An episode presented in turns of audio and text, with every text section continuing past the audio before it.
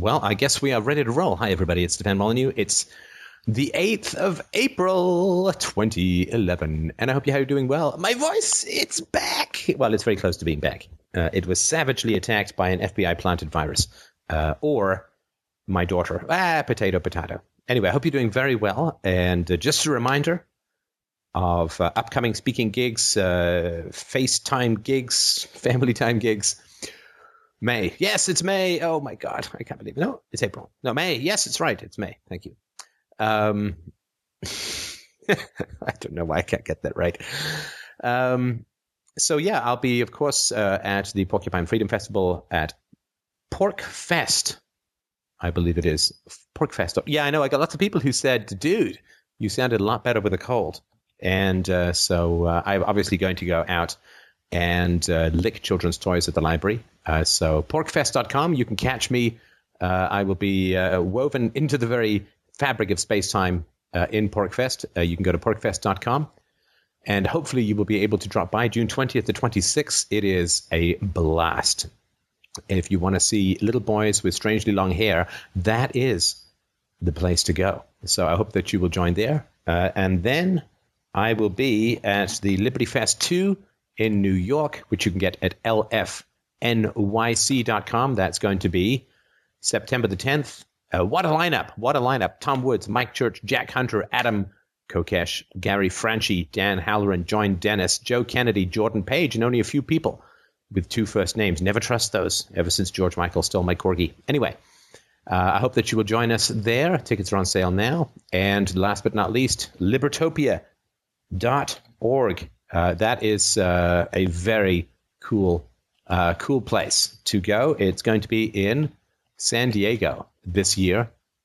Oh, let me see if I can spell libertopia.org correctly. I believe I can. Let me just double check the. Uh, yeah, libertopia.org. Uh, it's going to be in um, October 21st to 23rd in San Diego.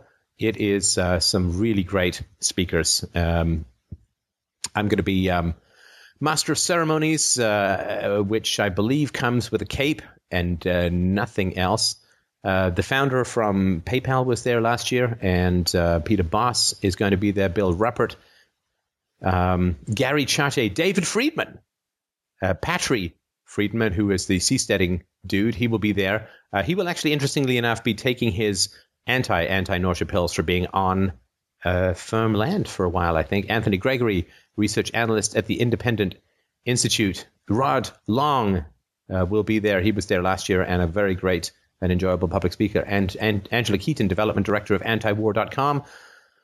Spencer MacCallum, Isaac Morehouse, Jim Peron, Sharon Presley, social psychologist, co founder of Laissez Faire Books. Larken Rose will be there, I'm sure, raising his voice in the cause of liberty. Uh, George Donnelly. The list goes on and on. I hope that you will be coming.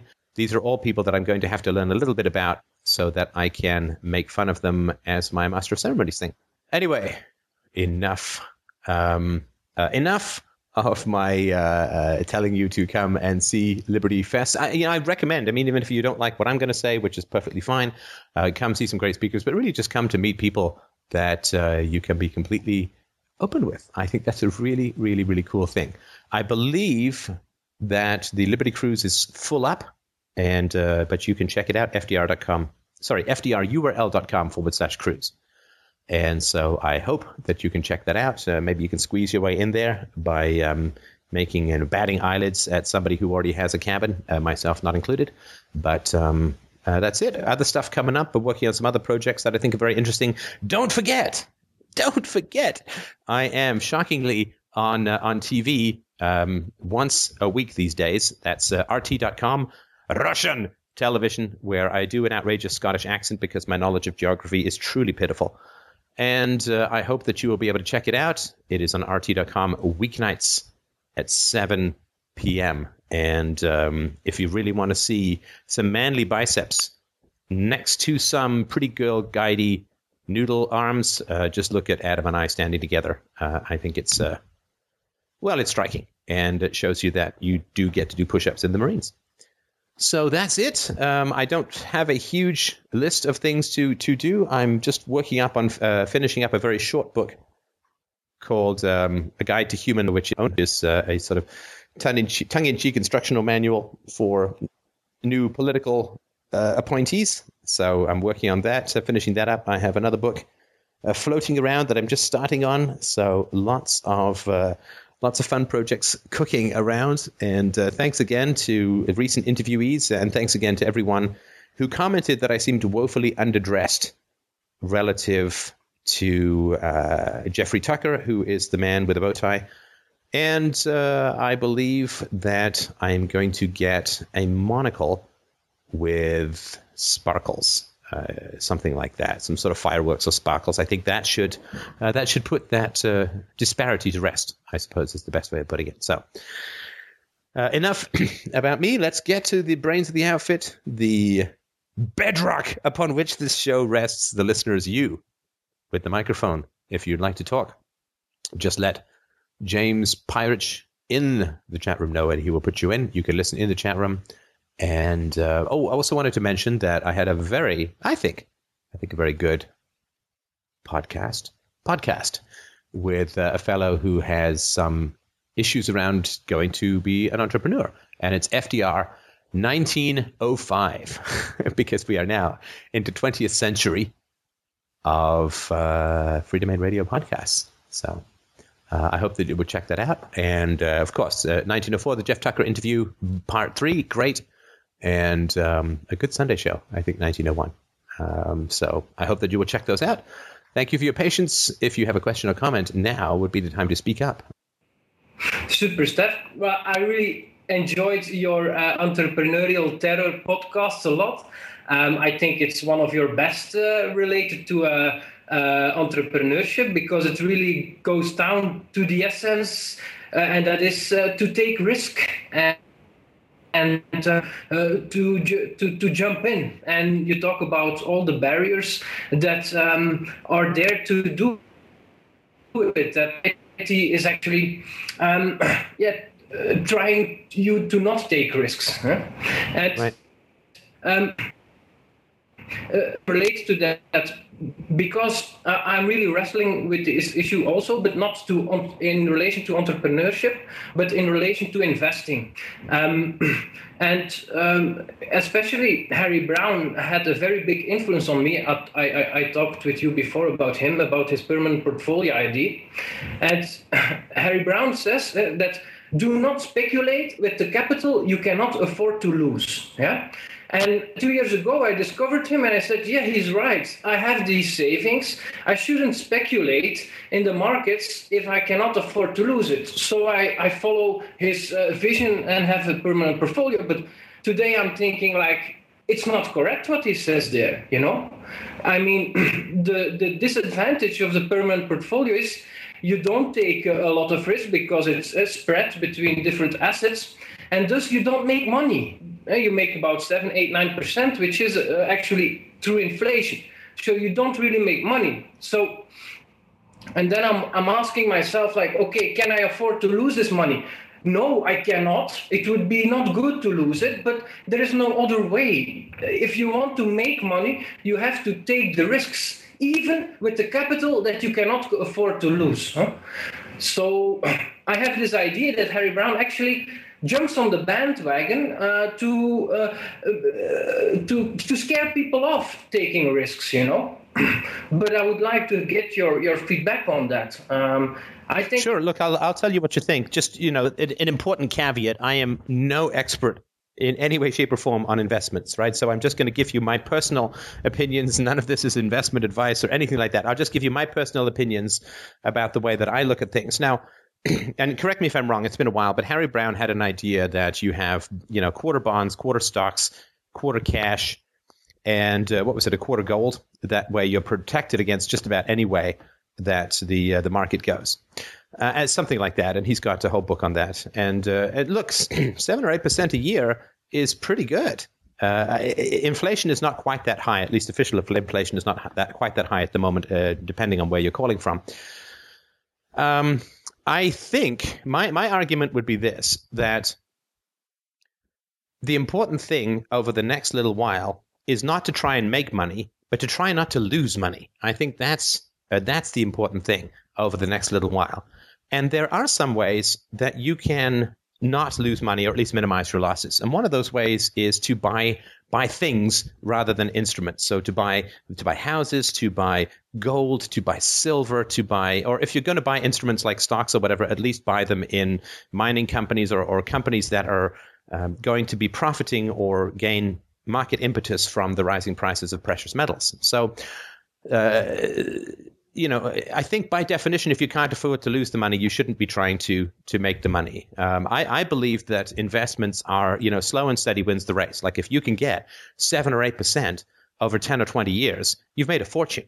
Uh, and and even if that means in terms of real dollars, you're not hugely far ahead, uh, but you haven't lost.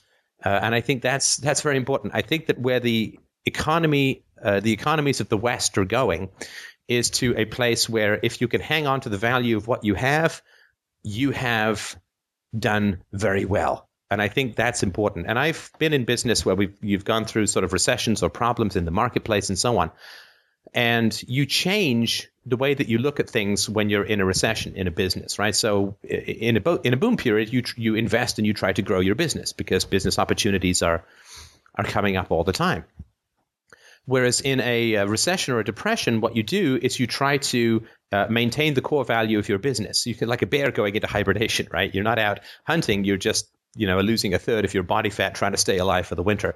Uh, I believe, again, this is all just personal, idiot, amateur nonsense opinion, but I believe that the next few years are going to be a time to attempt to maintain the value of your assets, not to try uh, to grow them. Uh, I, that's you know my opinion. Of course, anybody can do whatever they want, and this is just my my approach. But I think that there's ways that you can do that by converting uh, instruments into things that actually exist, right? Because uh, a house will drop in value, uh, but it's very unlikely to be wiped out. But uh, stocks and, and and shares and maybe even bonds, right? I mean, can be uh, can can lose significant amounts of their value, and you can't do anything with them. At least a house, you can move into it or whatever, and it, it serves some utility for you, or other things that you can buy. So that's you know my particular approach. Uh, I don't think it's a time for big risk in the stock market. Um, you know, the one exception being uh, can um, you know with with I think astute knowledge of economics. Uh, you can predict there is going to be some areas where the economy is going to do better, or sorry, where the marketplace is going to do better or worse than um, than other things uh, based on you know the knowledge of what's happening in the political sphere and with national debts and deficits and so on. But um, yeah, I think it's a I think it's a tough time to go out at the moment and try and make a lot of money in the stock market. That's just my my thoughts about it. Uh, does that if any use to you? But definitely look, take Harry Browne's advice or anybody with any competence advice over mine. These are just my thoughts on it. Um, yeah, Steph, the problem is uh, my, my definition of investing is um, not uh, going in the stock market. That's only one option. It can, can be equally going into gold. Eh? And sure. I think that's also speculating, that's also investing. Eh? And I think also, you also take a high risk there, uh, but you can get high rewards. Eh? Um, but so my so so but the problem I have is like, would you say like you're saying like okay it's not a moment to take risks um, so play it safe okay? But would you say that to an entrepreneur also for during a recession? Like uh, stay where you are don't take no no risks, no no but uh, see no no because look f- f- being an entrepreneur sorry to interrupt being an entrepreneur is very different from being a a speculator on the stock market. Because being an entrepreneur you have much more control over the value of what you're doing than if you're buying some stock or or gold or whatever. And I think gold is, I mean, from what I've heard, gold is still a pretty good investment. But as an entrepreneur, you you can control how hard you work. You can control how many cold calls you make. You can control how much marketing you spend. You can control the quality of your work. You can control uh, so much more than you can. It's almost infinitely more than you can control in the stock market. So I, I wouldn't put the two in that kind of classification. The other thing that's true uh, which I mentioned in in the 1905 podcast, FDR 1905, is that if you go into some investment and you lose your money, then you're just out a lot of money. But if you go into entrepreneurship, you are adding to your human capital no matter what happens. You're adding to your knowledge of business. You're adding to your well roundedness as far as uh, business goes. Uh, and that has value no matter what. So you have far greater control in stock in entrepreneurship than you do in investments. And no matter what happens in the entrepreneurial field, uh, you are adding to your human value, your economic value. Uh, so I think th- those would differentiate it. Yeah, Steph, I, I wouldn't agree there. I think that um, uh, I think it's uh, the same. Uh, true, you have more control as an entrepreneur, but in essence, it's the same. Like um, it requires a, a, lot of study uh, to to invest uh, right, to, to to bet on the right assets. Eh? and um, so I think that it's it's very very comparable. Um, uh, but um, yeah, I wouldn't agree there. You know, I, I think it's the same story. Like you say during recession, it's a very good time to be an entrepreneur. You can make good money. There are a lot of chances, and I think the same is true for an investor. Huh? Well, then I I don't have enough expertise to uh, to disagree with you on that. I certainly think that during an, during a recession, uh, you can make good money as an entrepreneur because people are looking for cheaper deals, and a startup tends to be less expensive. I mean, that's what the startup offers that that is different from the more established companies is a willingness to work harder for less money. And during a recession, that's the kind of deals that people are looking for. So I think. Um, as an entrepreneur, a recession can be a very good time to start a business. And I, yeah, I'm sure there are undervalued stocks in a recession and so on. But I just don't have the expertise to to speak with any competence on that. Yeah, but when I'm talking investing, I don't I mean stocks, I mean gold also. And my idea is if I would take the risk as an investor, it would be gold. Huh? And I mm. do think that that's a very good example when it would happen, what you also predict, that we get hard times, a serious recession gold will raise a lot in purchasing power. Will be not just to preserve your uh, value. No, it will raise a lot. Huh? Your, oh yeah, uh, no, there's no question that you know Austrian economic theory, and it's fairly mainstream in economics now, as far as I understand it. Austrian economic theory is very clear on this. That uh, increases in the money supply add to the value of gold, uh, increase the value of gold, and you know people like Doug Casey, whose investment expertise uh, is very good, I would imagine, uh, still says that even though gold is quite high, it's a, it's a well worth uh, well worth investing in at the moment. So you know, I simply pass that along from him, uh, and uh, yeah, I, I, think that's I think that's I think that you're quite right about that. Yeah, um, yeah, but but one thing I, I digress with a gold of a lot of gold investors is they always say play it safe. Gold is the safest but I think that's totally wrong. Eh, it's a, a, it's a very risky asset, and that's that's why you can uh, uh, you can become very rich uh, if you are uh, at the right time in gold. But you can also become serious uh, lose like. 80% of your purchasing power with gold when you invest during bad times. So, so I would say it's also very risky. Um, Sorry, did you say 80%? So you're saying that there's been a time where gold has gone down 80%? In purchasing power yes exactly yeah. Hmm. during the 80s and 90s the total loss was 80% huh? and that is counting only official infl- inflation huh? Right. Uh, so if you count well listen i'm sorry I, I, don't mean to to interrupt you but i'm just not sure that i have much of value to add to to this investment stuff so i just want to make sure i get to to the other callers but i really do appreciate that uh, that feedback. I wish you the best of luck. Uh, I, am tend to be I tend to be very conservative by nature. Uh, I'm very much a bird in the hand is worth two in the bush when it comes to to finances and investments. But uh, uh, that may be just my, my time in life and my circumstances is different for everyone. But I really do appreciate your um, your your uh, your input on this. Yeah, thanks a lot, Steph. Thanks a lot. You're very welcome. All right, we have Look at that. We have lots of time for other callers if you want to speak up. We've got lots of people, I guess, in the queue. Um, grab the mic, grab the gusto. Carpe, the fish. Hi, Stefan. Hi. How's it going? Um, we spoke briefly at the Freedom Summit. I um, I also spoke briefly to you on Facebook about um, the possibility of conducting an interview. Um, Michael Connolly, I don't know if you remember, but um, I do. I'll try to do. Oh, awesome. Well, uh, good to talk to you again. Um, my question, I'll try not to keep it. Uh, I'll try to keep it like not wordy and everything. But um, I watched your video about uh, Ron Paul, and I absolutely agree. I consider myself a, um, an anarcho-capitalist to most extents, and um, I do agree uh, entirely that it could be very catastrophic uh, if Ron Paul was to actually implement um, the policies that he speaks about, and I don't know of how their implementation would uh, would go. I tend to side more with you on it, but. Um, in regards to that, he just uh, did an interview where he said that he would pardon all non-violent um, drug offenders and things of that nature. And it seems so tempting to want to believe in um, that kind of candidate as a stepping stone towards this the type of society that people like you and I believe in, which would be a stateless society. But on the same token, I also think that uh, anyone who thinks they can demand freedom from the state has a fundamental flaw in their logic because freedom is something that you have to have uh, innately already. So demanding it from the state is like um, a paradox. So I was wondering if you think that there's any value at all in backing a candidate like that if you are um, an anarcho-capitalist, as uh, you and I tend to um, agree on.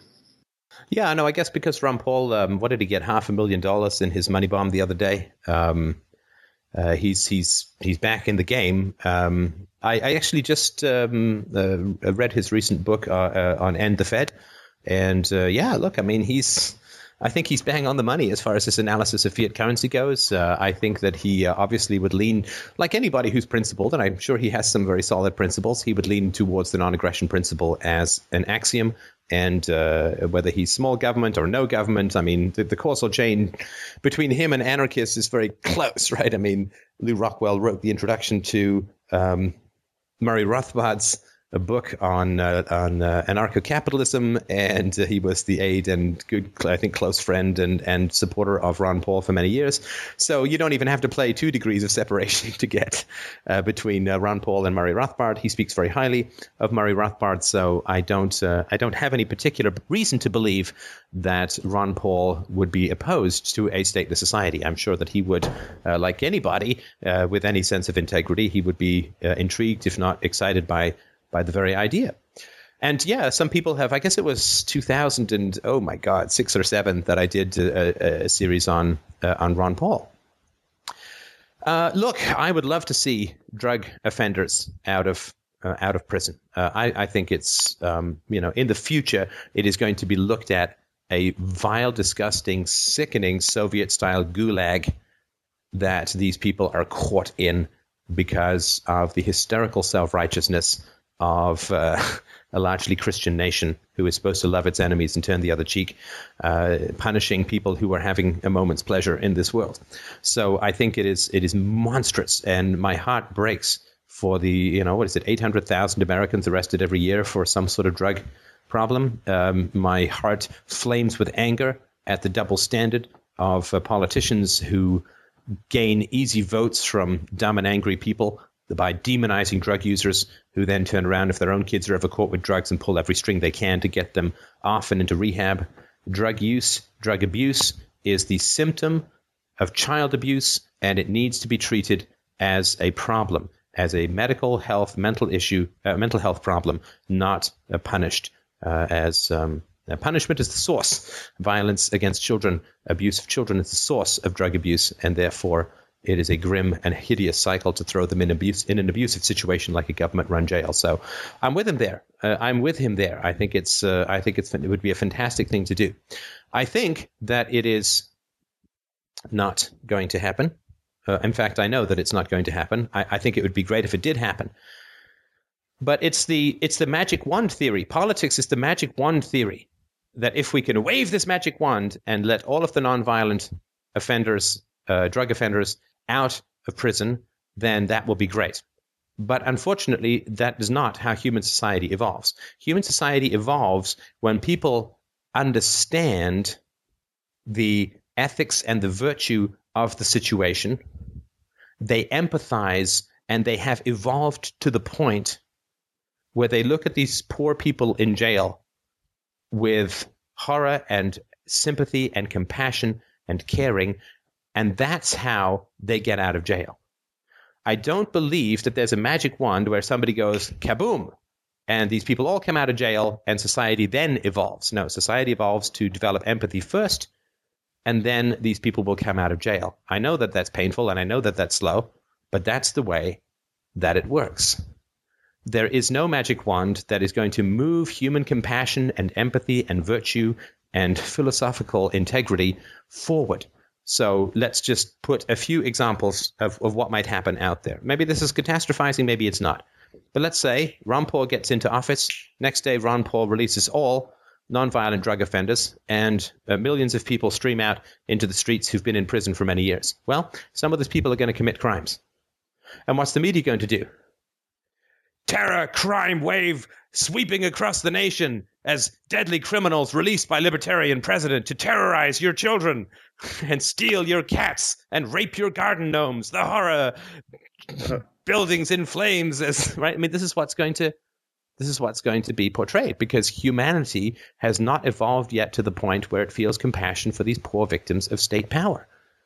And therefore, there's going to be some people, these people have, have uh, it, it, it just, it angers me so much that there's this easy drug world for people because it causes them to make such staggeringly bad decisions and it profits them. It causes ma- uh, huge profits because, of course, the drugs are illegal for them to make these terribly bad decisions like getting involved in the drug trade. And so what's happened is people get involved in the drug trade because they've had terrible childhoods and they then fail to develop empathy, they fail to develop social skills, they fail to develop literacy, they fail to develop business or marketable free market skills. And so they then go to jail where they're further traumatized, messed up, screwed up, abused, become violent, become terrorizer, d- don't have any vulnerability or sensitivity or empathy left. And we then take these people and put them back on the streets with no social understanding about the level of care and compassion that they're going to need to reintegrate into society, and things are going to go very badly very quickly. Uh, you know, Yeah, to absolutely. me, let, let me just give you one last last example, right? So, uh, to me, uh, trying to steer society through politics, trying to get achieve your ends through politics, is like getting a giant hand and grabbing the front of a car and turning it. Well, all that's happened is the car's going to flip over. No, you need to educate the driver. You need to take driving lessons. You need to have practice, and then you can steer the car. You can't just whip the front of the car around and think you're going to do the same thing as steering. It needs to be organic. It needs to be built from the ground up. That's my very strong opinion. And uh, so and and look, I say this as a guy who has at times tried to move debate uh, a debate forward too fast. Uh, the the amount of, of blowback that you're going to get if Ron Paul were to release uh, criminals and then one criminal one criminal somewhere is going to do some really bad thing, uh, ex criminal, ex drug guy. Uh, these people are symptoms of intergenerational uh, aggression against children, and there's no amount of political edicts that's going to make that all better overnight. Yeah, I agree 100%. Um, it's just that I think that my main uh, question would be in like trying to rationalize that it wouldn't be cognitive dissonance to say that I am a, a for a stateless society, then at the same time, somewhat um, backing Ron Paul when I do explain it as as being an atheist and knowing that it is a mainly Christian movement.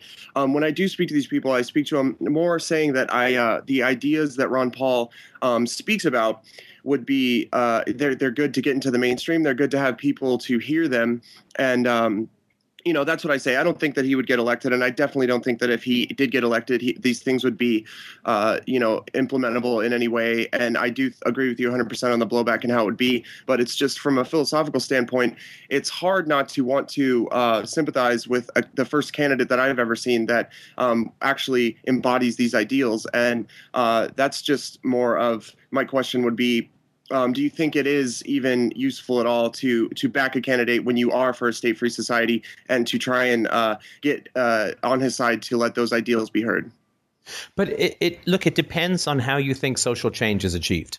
It's it's not Ron Paul or nothing, right? That's the argument I've made for many years. It's not Ron Paul or nothing.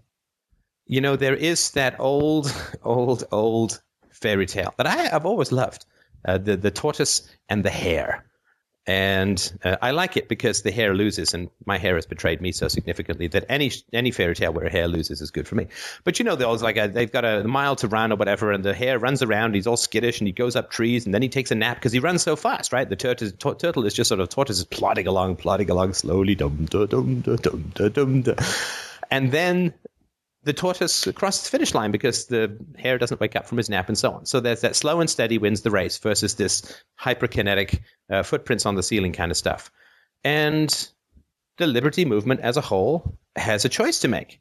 Uh, and it's, I believe it's, it's sort of an either or choice in that if people believe that voting somebody into office, however wildly improbable it is, that it's going to occur or that he's going to be able to achieve what he wants or that society is going to perceive what he does achieve in a positive way, um, all of those things to me would, would need to be satisfied first. In a in an educated population where a third, almost a third of the people believe or don't know that the earth goes around the sun. I mean, we're asking people to understand the Federal Reserve and fiat currency, and a significant percentage of the American population believes that they've seen a ghost.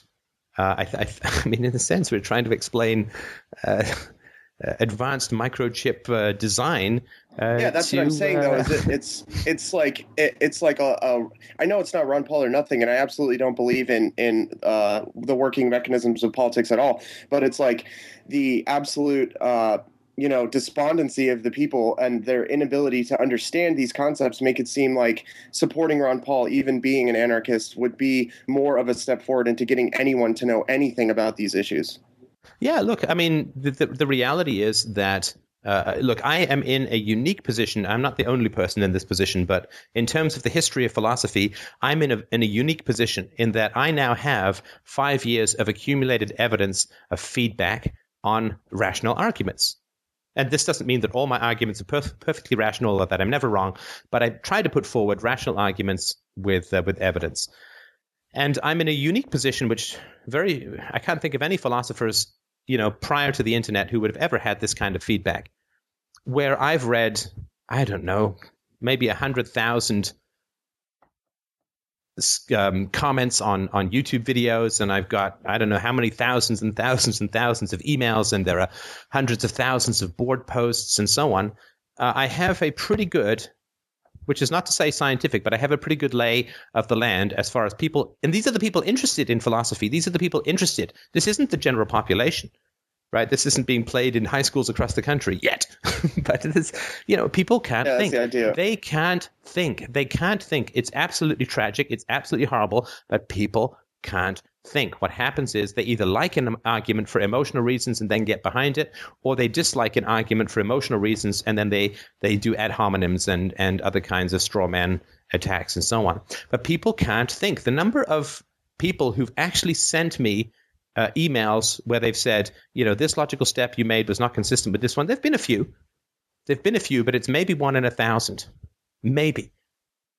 And so the idea that we can take rational arguments to a general population that simply cannot think, that simply cannot think, uh, to me is uh, is not irrational. I mean, it, it's then we're, we're, as crazy as the people we're trying to. I mean, we need to have people around who can think before we bring rational arguments. And why people can't think is pretty clear. I mean, the, the, the, the science on it is fairly clear that, um, that people can't think because of childhood trauma. And the trauma comes sometimes from the family, and sometimes from the church, and sometimes from the schools, and sometimes from all three.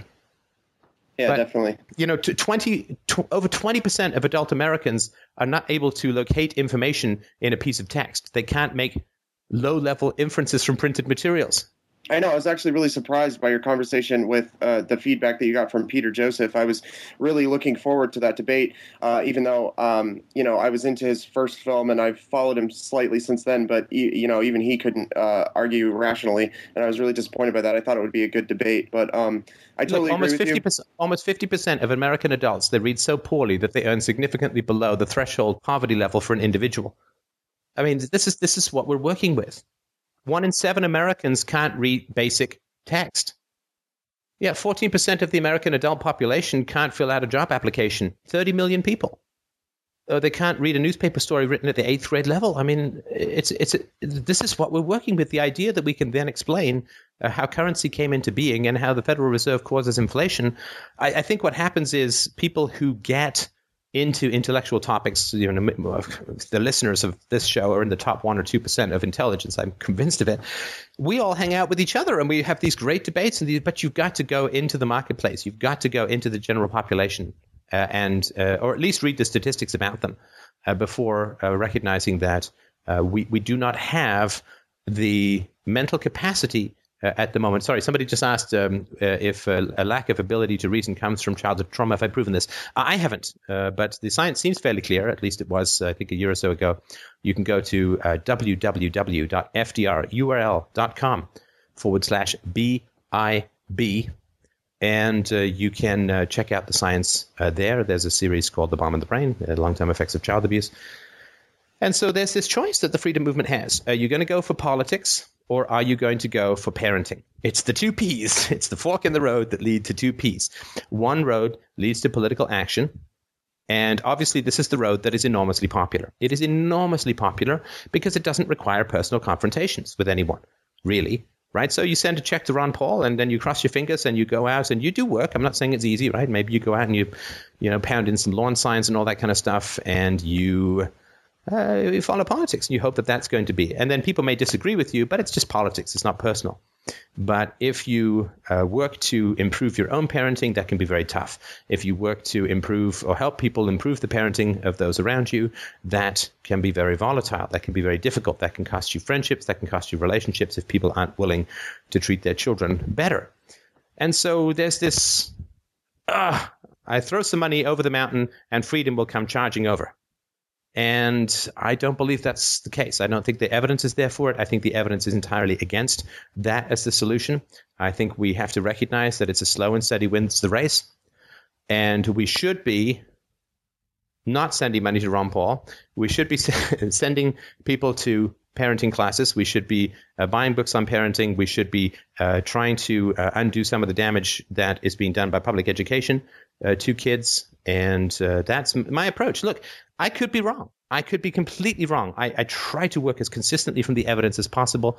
Political action has been tried since classical liberalism started, since Adam Smith uh, wrote The Wealth of Nations, since Ricardo was writing in the 18th century. It has been tried for hundreds of years and it doesn't work. And the reason that it doesn't work is embedded in what's called public choice theory, which you know we don't have to get into right now.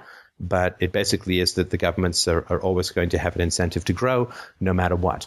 And it can't be opposed by political ideology because human beings are empirical, fundamentally, uh, and not ideological.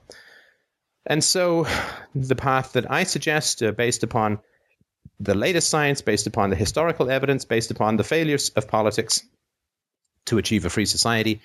Uh, I mean, this is what, 60 years since, uh, more than 60 years since uh, Atlas Shrugged was written. And then the movie comes out, and people are still pulling out of their fetid scabbard asses the same crappy, bitchy non arguments against Rand. Oh, Ayn Rand, she took Medicare when she was old, so she's a hypocrite, and therefore her philosophy is wrong. Oh, come on. He had an affair. Oh, my God. I've never heard that talked about Sartre, who had threesomes with his wife and his students, for Christ's sake. Do you never hear about Sartre's sex life? Why? Because he was a cool, funky, Gauloises smoking existentialist. But, but you know, people, you read any, anywhere in the mainstream media about Ayn Rand, outside of, you know, maybe Reason.com, and uh, all they're talking about is just shitty little snarky ad hominems. You know, well, there's rough sex in her books, therefore. It's like, you want to talk about rough sex? Look at the fucking Bible, for Christ's sakes, if you want rough sex. Anyway. Yeah, that's always how it is. Yeah, so so people that, but they, I don't think that the sex portrayals in Atlas Shrugged or The Fountainhead are very healthy or very good, and I think it does speak uh, volumes about her her history, and I think there's a premium podcast about this. But the reality is, it has no bearing on the truth or falsehood of her philosophical arguments, and you simply do not see um, intelligible, intelligent analysis of Randian arguments. It's just the same snarky shit that's been going on for at least two generations now. This is the lack of progress that has been made from a, a, a, a genius woman who wrote some just truly astounding books. Her prose style is wooden. You know, uh, her plots are out. Like, what the hell does that have anything to do with anything? You know, I think Socrates had a bit of a funny accent, and that's my term paper on why he was incorrect. I mean, it's embarrassing, but this is the state of uh, of the nation, uh, of the nations as a whole, of the Western culture. It is intensely degraded. Do you know in the um, in the nineteenth uh, sorry yeah in the nineteenth century around eighteen forty, American literacy rate in the North was ninety one to ninety seven percent. 91 to 97% before government schools. Half of Detroit is now functionally illiterate. The degradation of the soul of the West has been absolutely catastrophic since government took over education. There has been a slow and steady decline in literacy since government took over education. And it's catastrophic at the moment and attempting to make Enlightenment philosophers out of this pitiful, broken, bloodied up, brain mashed clay is, I think, a complete fantasy. And people respond emotionally, they respond violently, uh, they have the um, intellectual self respect and self control of a, a, ferret on a double espresso with a side of Coke. And uh, this is just the reality of it. So, no, Paul, we need to rebuild the human capacity for thinking before we can ask for human beings to live in a rational society. It's just not ready absolutely. I just, uh, you know, um, think that sometimes it, it's in the debate with Paul supporters. It's uh, it seems that it might be a useful tool in communicating some of these ideas to um, people that don't understand them, I never have uh, thought of the idea that Paul would actually get elected or would be able to implement any of these things. It just seems to be some kind of common ground where ideas are actually being expressed, and more and more it seems like it hasn't uh, been that way with the Tea Party co-opting the movement and blah blah blah. But yes, um, but but where are the ideas going to go? The the fact that people talk about exactly, fiat currency is fantastic, but where is it where is it going to go right See, that's, that's, my, my question. question. yeah that, right? that's my, my question my, my argument my argument my argument is is peaceful parenting is the foundation of the future society that we all want. Peaceful Absolutely. parenting. And and I think the politics is a massive distraction. Um, to me, it's like you know, this like, it, it is an addiction because it is it is not working. It is doing the opposite of working. It is an epic fail. Uh, people have poured tr- billions of dollars and God knows how many man hours into attempting to reduce the size and power of the state through political action. And the fact is, it hasn't worked, which is not the end of the world. But the reason that I say it's an addiction is that people haven't, they, they can't admit that it hasn't worked and they can't figure out why. Because they just keep doing the same thing over and over again. I'll support this candidate. I'll support this candidate. Oh, this guy seems pretty, pretty. Uh, uh, you know, his first name is Rand, and he's got a nice toupee, and he seems pretty liberty friendly. So I'll support this candidate. And it is exactly the same as an addiction because it is not achieving what people want. In fact, things are getting worse and worse. And people aren't stopping and saying, okay, wait a second, everybody, everybody, whoa, whoa, whoa, slow down. We've been trying this for five to 10 generations, and the governments have kept getting bigger and bigger. So let's see if we can at least ask the question if we're missing something. But everybody's just like, oh, Ron Paul's coming back. Yay, Levolution. Let's set a chance. It's not like there's not, there's no self criticism. It has become, in essence, a government program, which is above self criticism. And that's my issue. Why are people not asking why it hasn't worked? Well, that's what addicts do. See, that's what I try to embody when I speak to them. I try to be the self criticism and somewhat of a participatory role in the movement, but not even because my my uh, questions about the fundamental flaws of it make it so I'm not technically even in support of it. I just think that it might, you know, might be a means as for these ideas to to gain some momentum. And then when I actually get into debate with with people of the uh, the Paul movement and everything like that, it, it comes clear that they, you know, we differ on too many actual ideas about the way things should be. But um, if I need to yield to the to the next caller, I'd be happy to. Thank you so much for your time. Thank you. I appreciate that. And uh, I really do appreciate. Look, I don't want to sound like I'm, I'm dogging on the run. I mean, the, the man has done some pretty cool things, and uh, he's obviously very intelligent. He's uh, he's very confident. You know, he has fought a tough battle in Washington for many years. I don't mean to say that he's like a bad guy or anything like that. But as as Aristotle said, that we need to value the truth even above those we hold in high regard. And uh, I think that Ron Paul has done some great, great things in some ways. He obviously has helped spread the word about uh, certain aspects of government power that otherwise, for a doctor to deny evolution, this is a problem. Uh, this is, you know, this is choosing a particular personal preference over a universal truth.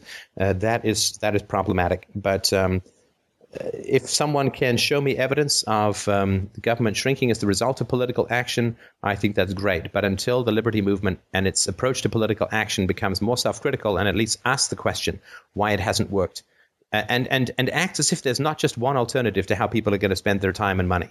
Uh, I've put out a number of other alternatives, the against me argument, the one, the speech that I gave, living free in an unfree world at Libertopia last year. I've put myself front and center about what people can actually do to bring about freedom which is to point out the gun in the room and their relationships with people, to ask people to stop you advocating the use of violence against them, And there are very few people who are doing that. There are very few people who are doing that. And uh, it may just be too soon. Um, but um, that's something that people can do that is immediate, that they have control over, that doesn't rely upon the integrity of uh, somebody else to um, and, and voters to get somebody elected. And there are some, but there are very few people who are taking that approach. And I understand why, because it's very volatile. But um, I believe that that's the approach that will work. Pointing out the gun in the room, personalizing the, the violence that people are advocating when they talk about government solutions, and most importantly, raising your children without aggression. Uh, that is uh, the way forward for me. I could be wrong. Maybe Ron Paul will get elected, and I will have to eat an enormous amount of crow. I obviously don't think that I've done No, any particular damage to Ron. No, it, yeah, it could be. Look, I mean, I could be completely wrong.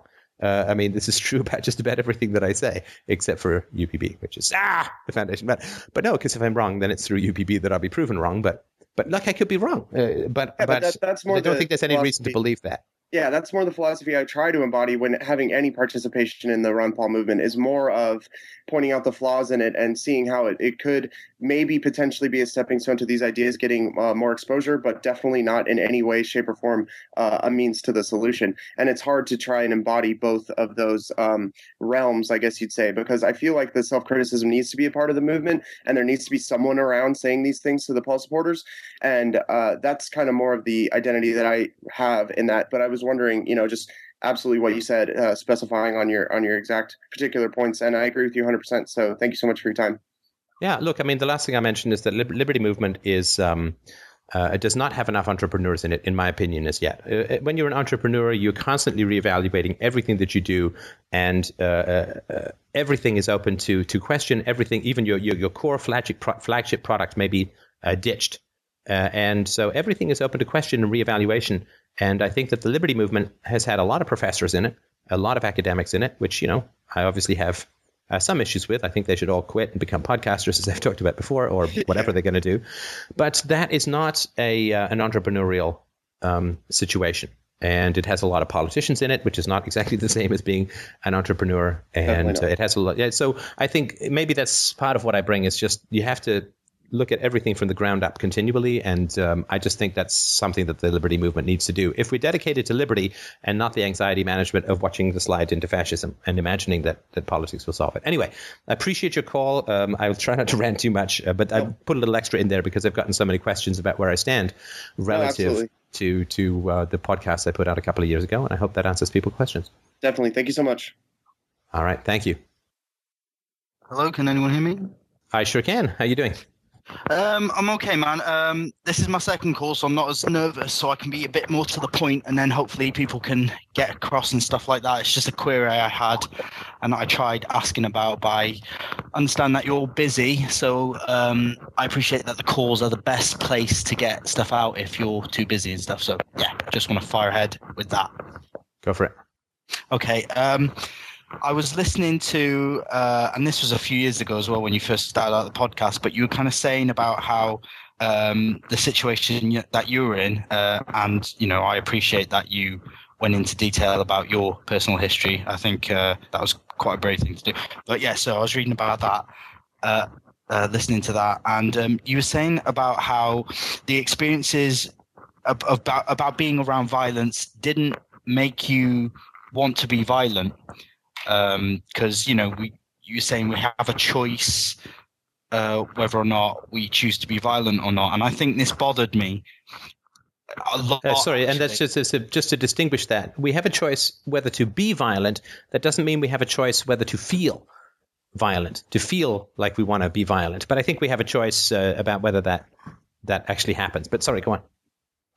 Yeah, and I think this is where I had a dif- difference of opinion because for well, I would say 20 years now since primary school, I've I've always uh, and obviously I don't do it as much now because I'm a big guy and I'd get into a lot of trouble if I did. But I would lash out in school and I would uh, I would hit my brothers and stuff like that. And uh, uh, you know I I feel awful for this and stuff like that. And my brothers really don't like me anymore. And you know people people in school and stuff like that. But I was encouraged to be violent uh, it was it was like the military. It was kind of like the town I grew up in. I, there was violence everywhere. I couldn't walk down the street without a gang wanting to attack me or my family. Um, the school were very were aggressive with me um, uh, and, and physical with me. Teachers would restrain say they were restraining me when all I did was kind of answer back and stuff like that. My dad would watch me get into fights and criticize me for not beating the other guy up. I I had to be violent. I had to be, and I think I said on the forums, and I think you responded to this as well. I had to stop my dad being violent to me by being more violent.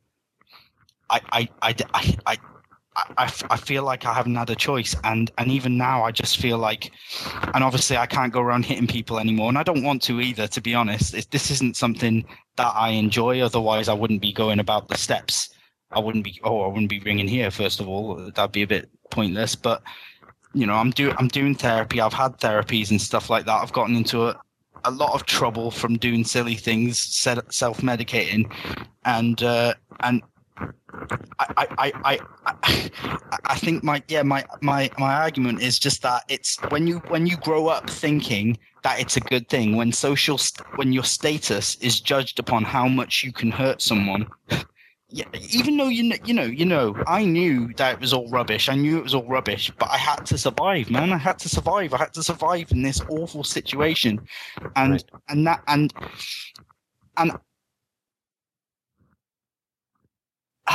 and I, I don't. And I still look. What was the what was the alternative? I mean, and I'm not saying there was any valid alternative, but what was the alternative to using your fists as uh, as a kid? Well, uh, I used to get. What would have happened if you didn't?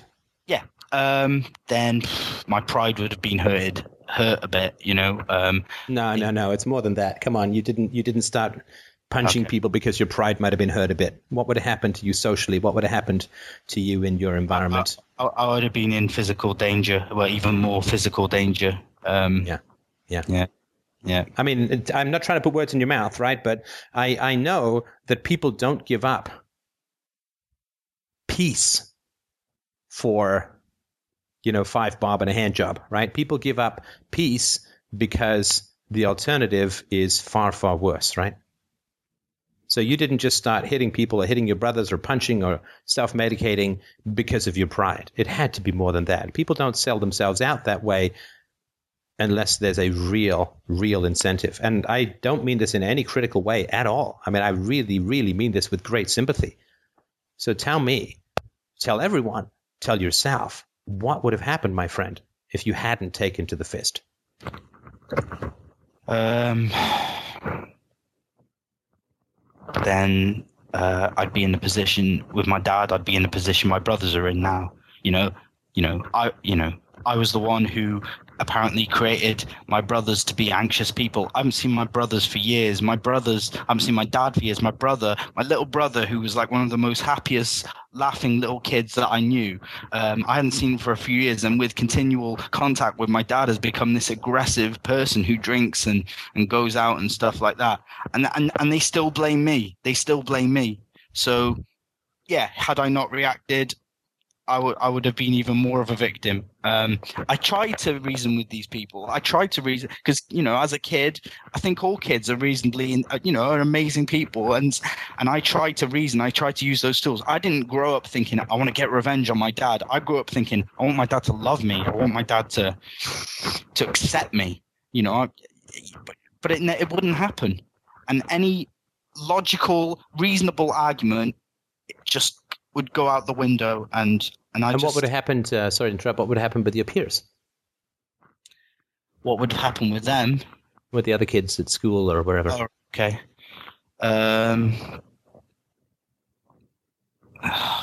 they would have carried on. They would have carried on doing it because you know my school was violent as well. I mean, I it was quite interesting hearing what you were saying about you not experiencing people that had gotten into fights and stuff. It was just it was everywhere for me. It was everywhere. You know, it was it was it was like a real achievement. If you could uh, if you could really hurt someone physically, then that was an that was seen as an achievement. Then every, yeah. then that bought you a ticket to being left alone. You know.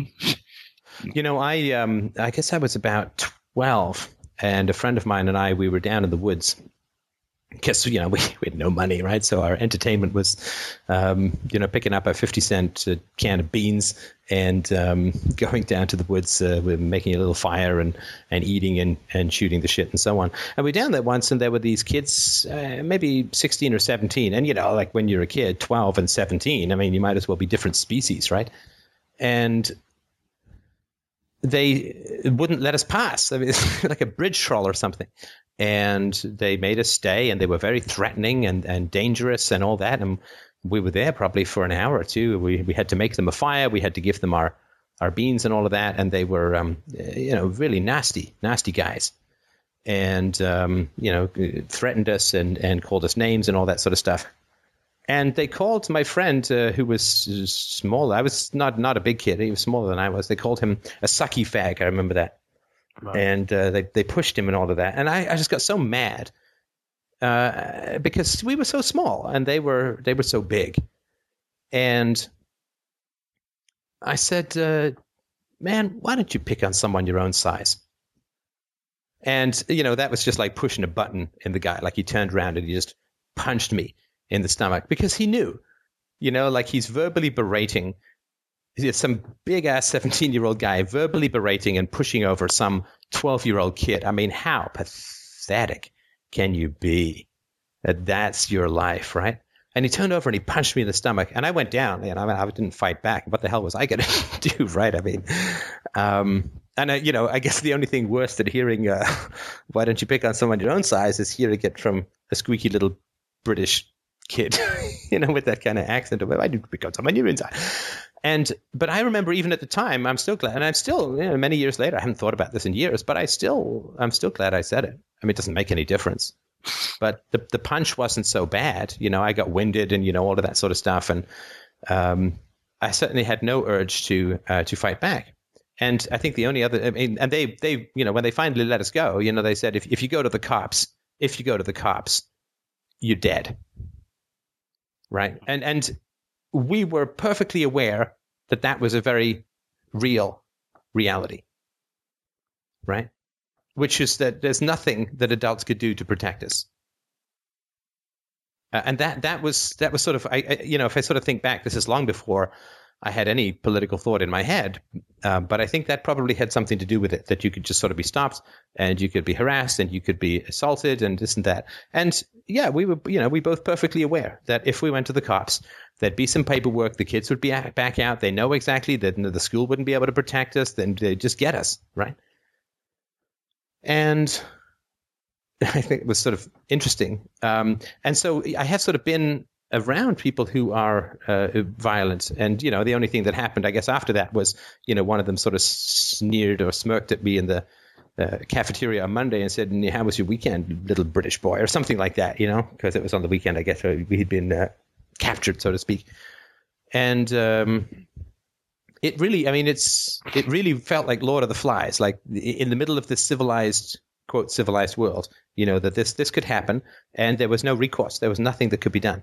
Uh, and I think a lot of people who are bullied, and I certainly was never consistently bullied, but uh, I mean, probably go through that same sort of experience. And I'm, to the life of me, I can't exactly remember why I started sharing this with you, but I just thought I'd mention it anyway. Um, no, man. It, I mean, it, it, sounds really similar to like a lot of stuff that I went through as well. There, you know, we there was this gang of lads, and they pretend they were your friend, and you'd be walking along, and they just suddenly turn around and attack you and stuff.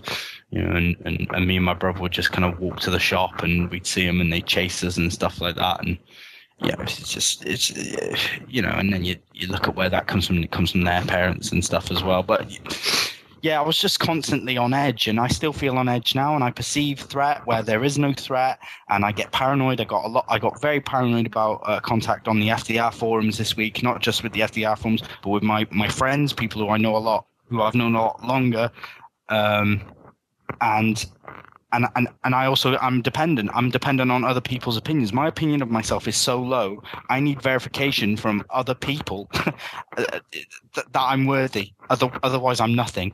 And I mean, oh, the way I treat myself is just is just appalling, and it's it's deeply upsetting.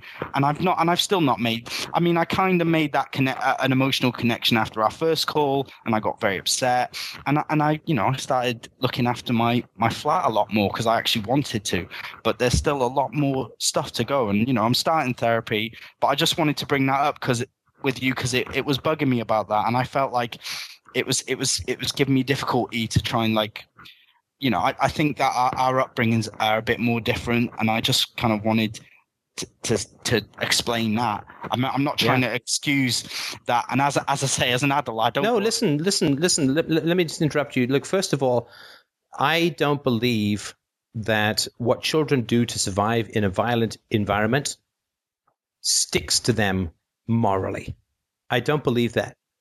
Uh, I don't believe that there's any fundamental difference between you and me. In other words, if I had been born exactly as, as you, we'd switched at birth, right? And if I had been in your environment, I believe that the likelihood is very certain, it's almost certain, that I would have ended up doing what you did. You know, like uh, if, if I'm born in Turkey and you're born in England and we get switched at birth, I'm not going to grow up speaking uh, Turkish. I'm going to grow up speaking English and you're going to grow up speaking Turkish, right? Because that's the language that's around us.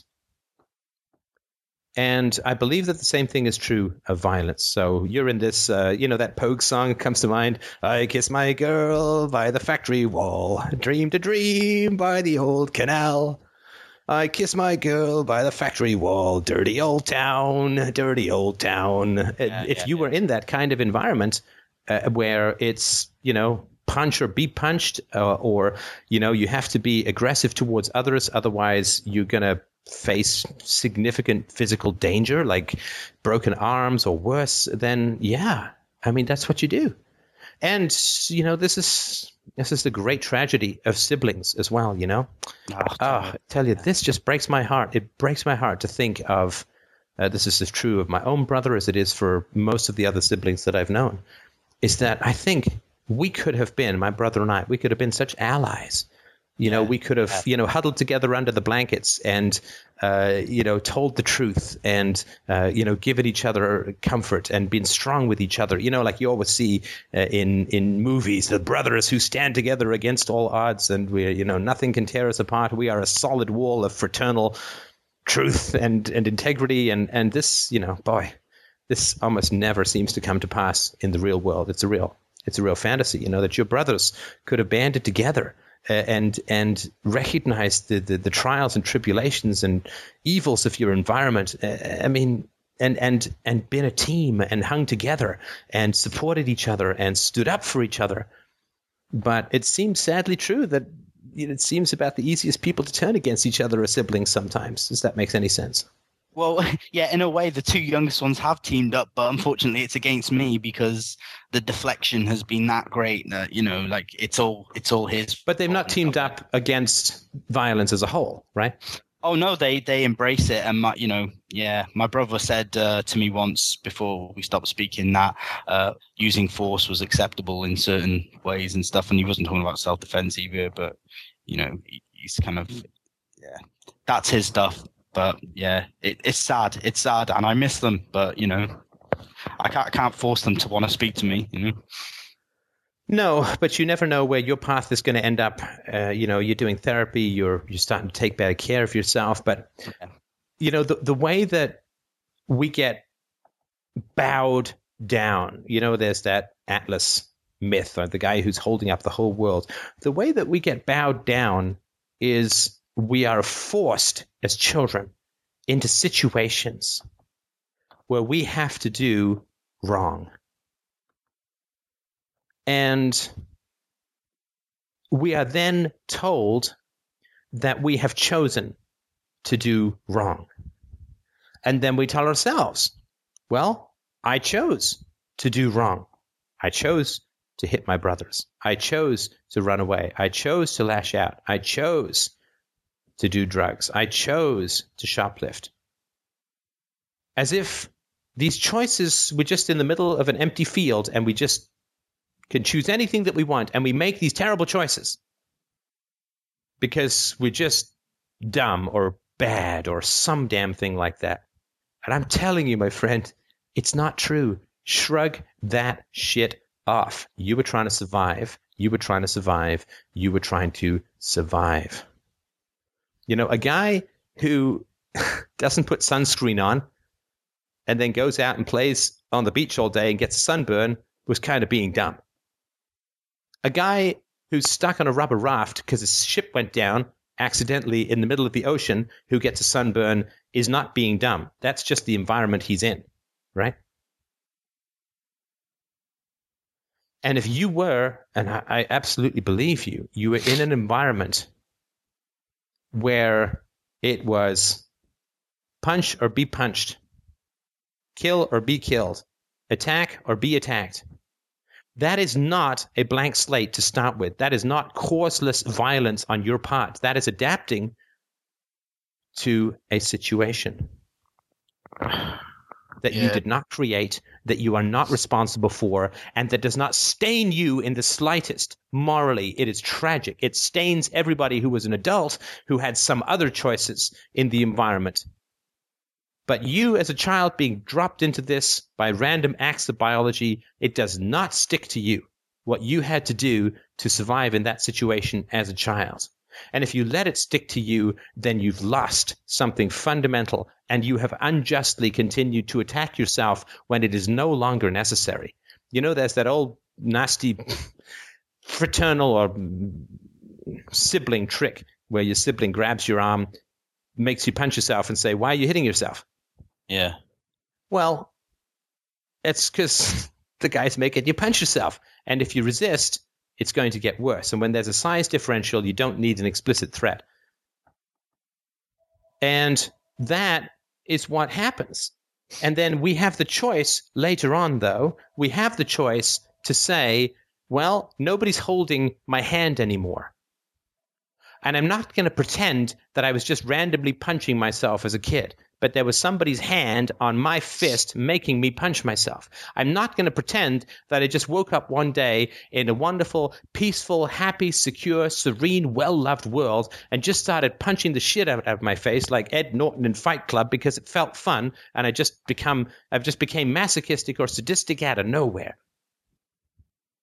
No, somebody's hand is around our fist making us punch ourselves or punch others. That's called the society we live in, the Yeah. environment that we're in. But don't imagine that it was your choice or that it sticks to you morally. What children have to do to survive does not stick Yeah. to them. And you don't want to continue the injustice you faced as a kid by continuing to blame yourself for what you did to survive in that environment. Okay. That's what it means to take care of yourself. First thing you do to take care of yourself is stop blaming yourself for stuff that wasn't your fault. And you have taken that stand. You say, well, I was a bit disappointed when you said, I don't do it anymore because I'm the big guy and bad things could happen. No, don't do it anymore because you care for yourself and you want to have love and peace in your life. That's why you don't do it anymore, right? yeah uh it it's building up experience like uh, you know what i'm saying about like building up evidence and saying well does that really work? But i know what it's like when to have a really good discussion with someone and feel that you know that real sort of you know we sorted this out in a really great way and that kind of feeling of i don't know you know unity or whatever but i you know it feels great it feels great it's just getting it in practice a bit more um yeah Anyway, listen, keep keep up the great work, my friend. Um, yeah thank you i appreciate uh appreciate keep up the therapy keep keep taking care of yourself you know Yeah. keep your place clean and exercise and you know eat well and Yeah. keep taking care of yourself you are amazing in what you're doing given you. where you came from you are uh, you know the, you know they always say these unsung heroes right the people who abandon the violence of their youth who begin to self-care who go to therapy who who lift the half broken spine of their old soul up the ladder to the new light and hold it aloft. Let the rays catch it. I mean, it sounds completely gay, but you're absolutely heroic in what it is that you're doing. And I think you should take enormous pride in that. And if you want to know just how rare it is, just ask yourself how many other people you know who are doing it. So I think you should uh, be incredibly proud. thank you very much You're very welcome. okay All right, uh, James, did we have any questions from the chat room that had yearning burnings, or did we have anybody who's got a briefy brief question? Because we have six minutes, ah, maybe seven, because we started late. Uh, no, not the moment. Um, we had, uh, just so everybody knows, if you're still listening, we had an awful lot of sympathy for the two callers that have been on. So just so that they, they're aware um, if they didn't see it. So just so, you know. Uh, somebody's written, I have some doubts of my choice to not go to college. The only reason I even got through high school was because my teachers loved the little work I would do. I know, I know that one. I'm fairly confident in myself that I can learn more efficiently on my own, but I have doubt and was wondering what your thoughts on it. You know, this this has come up before, and you might want to do a search through the archives for the college question. I'll just give you my very brief summary here. And remember, I mean, nobody, least of all me, can tell you what you should do with your life, but these are my thoughts on the subject. Um, if if there's something you want to do that requires a professional degree, like you know being a dentist or a doctor or a lawyer, then you should go and get that degree because you can't really do it otherwise. You can, um, in many places in the world, you can be a therapist without being a psychologist, and that may be worth uh, looking into. What requirements, uh, what is required for that? If you're sort of interested in studying anthropology or art history or whatever, which you know may not have a direct path to a job, I think that you should look at the statistics of people who graduate from that program, how many of them find work, and what sort of average student debt they carry. Uh, there are lots of stories of people in the U.S., millions of uh, college graduates at the moment because of the slow job market, moving back home with their parents with $50,000 of student loans to pay off. That is a pretty heavy burden to to carry uh, with for a degree that doesn't lead you directly to a job. So you know, you can do a Google on lots of um, very successful people who've dropped out of college, and uh, Steve Jobs and Bill Gates come to mind, but there are many, many others. It's not necessary to go to college to have a great life or a good career, to be an entrepreneur or anything like that. Um, I have found that it has been somewhat helpful to be. Um, it's you know if I'd had if I'd had high school, that would be a little tougher. Uh, undergraduate was good, masters is better. Uh, but I did it not because I wanted to be a professor, but simply because I loved the subject matter and I really enjoyed having the um, opportunity to study. I did it more for the library even than the professors, and most of the professors I didn't find particularly helpful, and uh, quite quite a few of them were not exactly synonyms for helpfulness, but perhaps even antonyms. So I think that um, uh, don't I certainly wouldn't go to college unless you want to go to college. Certainly don't go to college because you think it's the right thing to do or the smart thing to do. You need to do the economic research and figure out what happens. Um, I read an article a couple of months ago in Canadian magazine Maclean's about, you know, what, what are you going to do when you've got your degree in anthropology and then what, right? So, you know, if you want to go through to be a professor or you need something else, some piece of paper for credentials, then, you know, uh, that's the only way to go. But I, I, wouldn't do it just because it's the thing to do. Uh, I wouldn't do it just because other people are doing it or people tell you it's a good idea. There um, certainly are improvements in your lifelong salary when it comes to being a, um, uh, a college graduate. But you know, there's four years of lost earnings and quite often some uh, some debt that goes with it as well. The other thing that I would say is that if you're not going to go to college, I think that an entrepreneurial life would probably be a better approach if you don't go to college and you're an employee, then I think there is uh, some significant limitations that may accrue to you because of other people's perceptions, like, yeah, he's only got high school and so on. So uh, I think college is good if you know if you want to be an employee and uh, you want to sort of be able to move ahead. Uh, I think it can be useful. Uh, of course, there's nothing to say that you can't do college when you get older, uh, night school and so on. But I think it can be useful if your parents are going to pay. So much the better. But um, if you're going to be an entrepreneur, I think it becomes less uh, less useful, um, unless again it's some particular uh, career that needs a piece of paper. So, I hope that helps. Uh, and uh, thanks again for the questions. I also wanted to thank you uh, to the listeners who a listener just wrote in. I talked to him once before, and uh, strongly urged him to finish high school. he just wrote to me to say, "By Jove, I did finish high school, and uh, he um, uh, he didn't finish high school in ancient Rome. Uh, but um, oh, and happy Mother's Day to uh, to all the great moms out there. You are the future, whether your mom happens to be a mom or, I guess in Isabella's case, a dad. uh, happy Mother's Day to everyone. And, um, you know, the hand that rocks the cradle rules the world. And the peace of the mothers is the, the, the personal peace of the mothers is the worldwide, worldwide peace of the next generation. So I hope that you will uh, take the time to applaud and appreciate what you're doing in bringing peace to the world. I hope that you will make renew your commitments to non-aggressive, peaceful, philosophical parenting. It is a wonderful thing. It is working beautifully in our household. Uh, Izzy is the happiest child that I've ever known, and uh, I just um, want to thank everyone again who's who's made this amazing journey, this amazing show. I say amazing show on the Sundays because it's mostly the listeners. I think that um, it's a wonderful and beautiful thing. I think we're doing great things in the world, and I think everyone who's part of the show should be incredibly proud. And have yourself a wonderful, wonderful week.